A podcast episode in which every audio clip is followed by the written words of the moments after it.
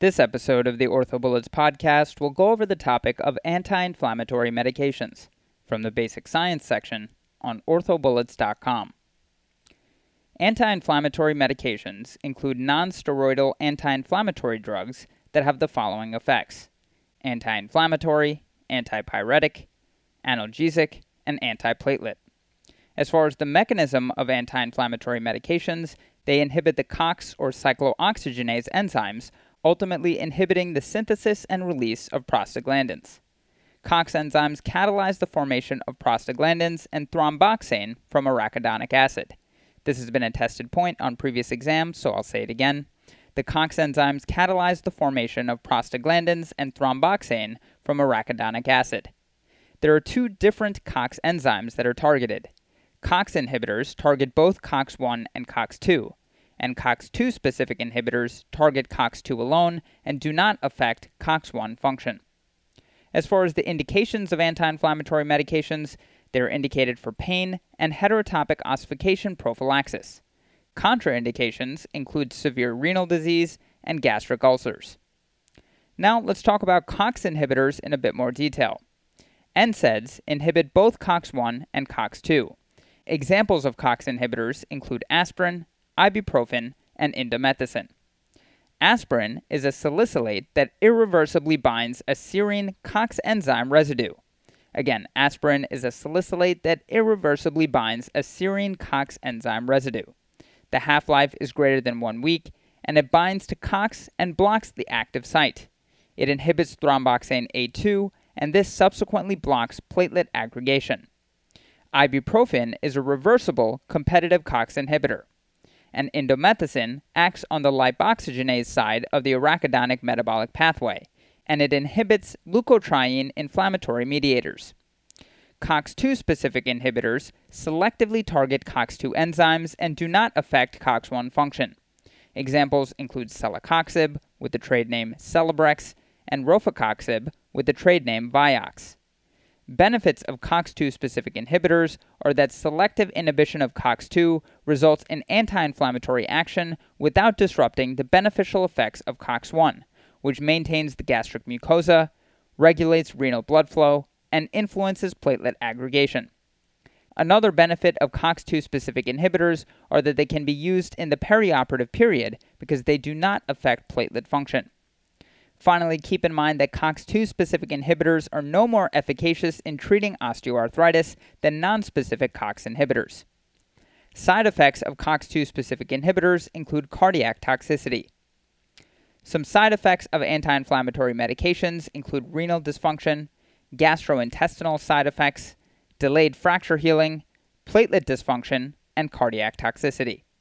With respect to gastrointestinal side effects, these specifically include pain and dyspepsia, peptic ulcer perforation, bleeding or obstruction, and specifically there's a 2% to 4% occurrence in chronic users.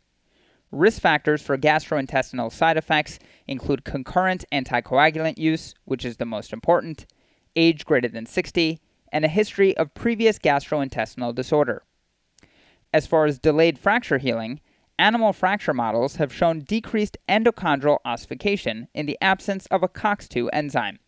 This has been a tested point on previous exams, so I'll say it again. Animal fracture models have shown decreased endochondral ossification in the absence of a COX-2 enzyme. Other examples of anti-inflammatory drugs include systemic corticosteroids like a steroid dose pack or corticosteroid intra-articular injections. Side effects of corticosteroid intra-articular injections include local flare, fat atrophy, skin pigmentation changes, and facial flushing. Okay, so now that we've gone over the major points about this topic, let's go over a few questions to apply the information and get a sense of how this topic has been tested on past exams. The first question reads, which of the following is the mechanism of action of aspirin? And the choices are 1. Inhibition of vitamin K-dependent carboxylation, 2. Inhibition of factor Xa through antithrombin binding, 3. Binding of cyclooxygenase or COX-1 and COX-2, 4. Direct thrombin inhibition, and 5. Glycoprotein 3B agonist binding.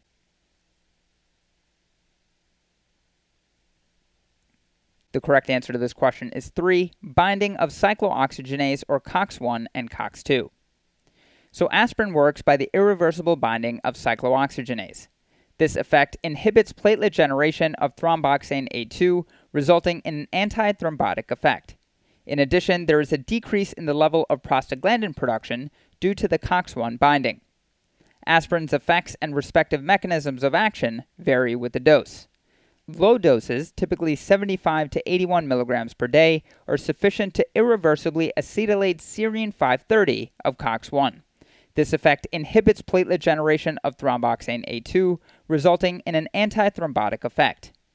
Intermediate doses, that is 650 milligrams to 4 grams per day, inhibit COX-1 and COX-2, blocking prostaglandin production, and have analgesic and antipyretic effects. Moving on to the next question. Which of the following side effects is most strongly associated with the use of NSAIDs? And the choices are 1, hepatic dysfunction, 2, renal impairment, 3, prolonged QTc, 4, seizures, and 5, hematuria. The correct answer to this question is 2, renal impairment. So all NSAIDs have the potential to cause serious renal impairment. To quickly review, NSAIDs work by inhibiting the cyclooxygenase pathway, or COX, which is comprised of COX-1 and COX-2 pathways. The COX-1 pathway is involved in the prostaglandin E2-mediated gastric mucosal protection and thromboxane effects on coagulation, while the COX-2 pathway is mainly involved with the modulation of pain and fever without effect on platelet function. While selective COX-2 inhibitors have a decreased side effect profile, all NSAIDs have the potential to cause renal impairment, and their use should be limited in patients with underlying renal disease. Horlocker et al. Review multimodal pain management in the perioperative setting of a total joint arthroplasty. Specifically, they note that NSAIDs should be used cautiously in patients with underlying renal dysfunction who are to undergo a procedure with major blood loss. Griffin et al. Reviewed 1,799 patients hospitalized for acute renal failure. They found that NSAIDs increased the risk of renal failure by 58% and that NSAID use resulted in 25 excess hospital admissions per 10,000 years of use. Moving on to the next question. Which of the following is true regarding the COX-2 enzyme? And the choices are 1, it regulates normal cellular processes and is the primary constitutive form of the COX enzymes. 2, it decreases prostaglandin production in bone in the presence of certain osteotropic factors. 3, it is thought to be necessary for normal endochondral ossification during fracture healing. 4, inhibition of COX-2 has been definitively shown to impede bone healing in human clinical studies. And 5, pharmacologic COX-2 inhibition commonly leads to more gastric irritation than COX-1 inhibition.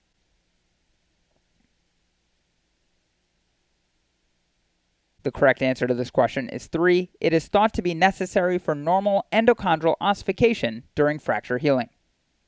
So basic science and animal studies have shown that the COX-2 enzyme plays a role in endochondral ossification in certain fracture healing models. Zhang et al. Utilized wild-type COX-1 knockout and COX-2 knockout mice to demonstrate that COX-2 plays an essential role in both endochondral and intramembranous bone formation during skeletal repair. They found that the healing of stabilized tibia fractures in mice was significantly delayed in COX-2 knockout models. Furthermore, the histology of the COX-2 knockout models was characterized by a marked reduction in osteoblastogenesis that resulted in a high incidence of fibrous nonunion. Austin et al., in their institutional course lecture, review NSAID therapy in orthopedics, and they provide the following information regarding COX-2.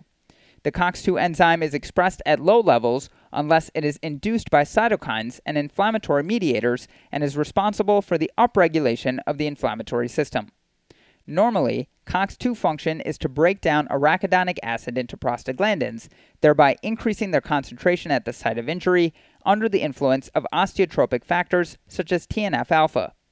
Pharmacologic inhibition of COX-1 has been associated with significant gastric irritation, as the COX-1 enzyme is constitutively expressed and is partly responsible for maintaining the homeostatic gastric environment. Finally, no human clinical studies to date have definitively shown that COX-2 inhibitors delay bone healing. Moving on to the next question. Which of the following is not a described complication of corticosteroid injections? And the choices are 1. Local flare in surrounding tissues. 2. Apoptosis of myocytes. 3. Skin pigmentation changes. 4. Fat atrophy. And 5. Facial flushing.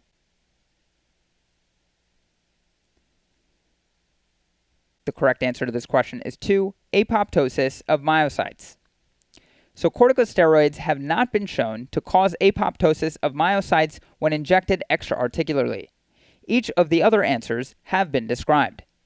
Cole and Schumacher provide a review of current uses of corticosteroid injections and emphasize that how accurately the injection is placed affects the outcome.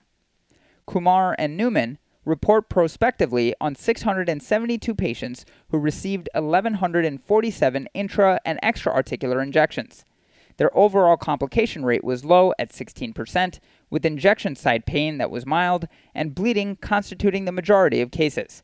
There was 4 instances of fat atrophy in the extra-articular group and 4 cases of syncope or dizziness in the intra-articular group. They did not discuss the efficacy of their injections. Moving on to the next question. All of the following medications bind reversibly to the COX-1 enzyme except, and the choices are 1. Meloxicam, 2. Diclofenac, 3. Indomethacin, 4. Naproxen sodium, and 5. Aspirin.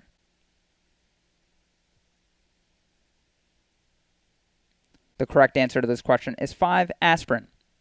So aspirin binds irreversibly to the cyclooxygenase enzyme. Aspirin acetylates platelet cyclooxygenase and permanently inhibits thromboxane A2 production, leading to its antiplatelet effects. The other NSAIDs that we listed bind reversibly with COX-1. Patrono et al. Discussed the pharmacokinetics and platelet effect of both low-dose and regular-dose aspirin. Nonsteroidal anti-inflammatory drugs compete dose-dependently with arachidonate for binding to platelet cyclooxygenase. Moving on to the next question. Corticosteroids inhibit the formation of effectors of the inflammatory pathway via inhibition of, and the choices are 1. Phospholipase A2, 2. Lipoxygenase, 3. Cyclooxygenase 1, 4. Thromboxane A2, and 5. Prostacyclin.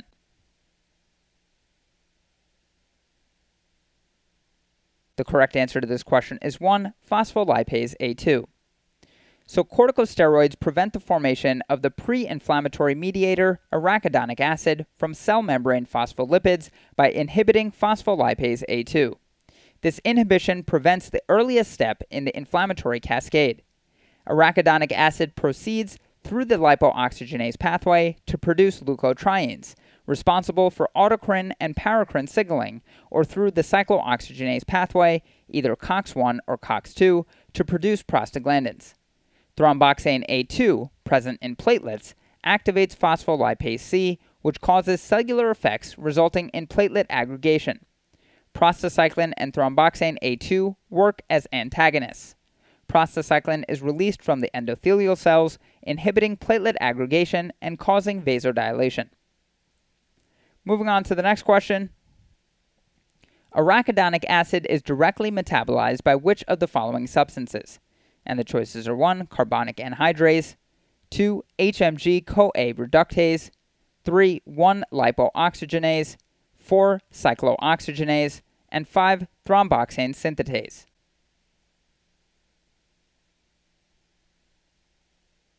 The correct answer to this question is 4. Cyclooxygenase. So arachidonic acid is the common substrate that is directly metabolized by cyclooxygenase into the prostanoids, including prostaglandins, prostacyclin, and thromboxane. Cyclooxygenase 1 enzyme, or COX-1, results in prostaglandins responsible for maintenance and protection of the GI tract. The cyclooxygenase 2 enzyme, or COX-2, results in prostaglandins responsible for inflammation and pain. Leukotrienes are synthesized from arachidonic acid by 5-lipoxygenase, not 1-lipoxygenase. Mevalonate is involved in the HMG-CoA reductase pathway, the metabolic pathway that produces cholesterol, which is the site of action of the statins. And moving on to the final question, A 45-year-old man is placed on indomethacin for heterotopic ossification prophylaxis following surgery for an acetabular fracture. What is the most likely side effect of this medication? And the choices are 1. Renal failure, 2. Hepatitis, 3. Peripheral neuropathy, 4. Deep venous thrombosis, and 5. Gastrointestinal ulceration.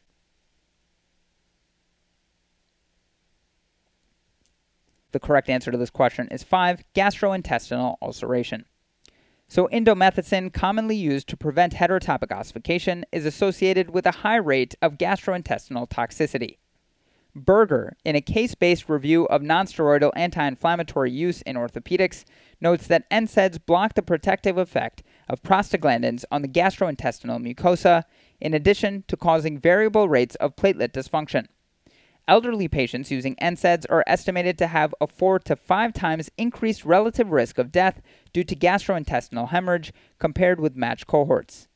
Indomethacin, in particular, has a high rate of gastrointestinal complications when compared with other NSAIDs. That's all for this review about anti-inflammatory medications. Hopefully that was helpful. This is the OrthoBullets podcast, a daily audio review session by OrthoBullets, the free learning and collaboration community for orthopedic surgery education. If you've gotten any value from the podcast so far, please consider leaving us a 5-star rating and writing us a review on Apple Podcasts. It will help us spread the word and increase our discoverability tremendously. Thanks so much, and we'll see you all tomorrow.